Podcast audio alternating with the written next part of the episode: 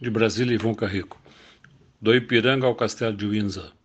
O Ipiranga nos faz recordar que há 200 anos um grito aconteceu nesta terra de Santa Cruz, correndo com a opressão e a indignidade naturalizadas e relativizadas nesses rincões tupiniquins.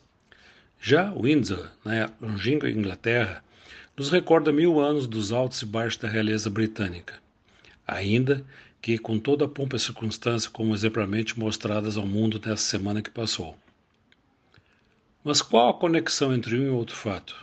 Bem, enquanto aqui, na celebração desses 200 anos, foi outro o grito ocorrido, com destaque para a virilidade e, digamos, o desempenho sexual do presidente do plantão, lá uma morte ocorreu e os súditos correram para reverenciar e expressar a profunda dor pela perda da sua digna e luz soberana. Uma distância abismal, entretanto, separa esses dois eventos. Não, não estou falando do Atlântico, que tanto nos distancia, e tão pouco dos tempos históricos. Lembrando, é claro, que os britânicos concorrerem muito com os portugueses para tantas das iniquidades aqui plantadas. Ou por acaso alguém desconhece o significado da expressão para inglês ver e por qual razão ela surgiu?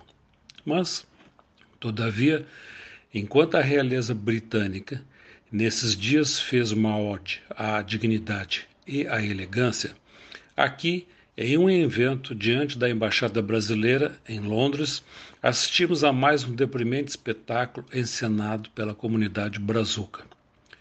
Foi preciso, inclusive, que um transeunte de Sua Majestade parasse e chamasse a atenção desses brasileiros pelo insólito, bizarro e desrespeitoso ato.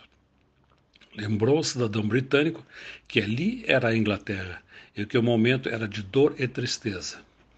Assim, não só a distância física e o tempo nos separam, mas hoje e, sobretudo, a imensa, tosca e surpreendente vulgaridade patrocinada existente no Brasil. Até quando? Obrigado.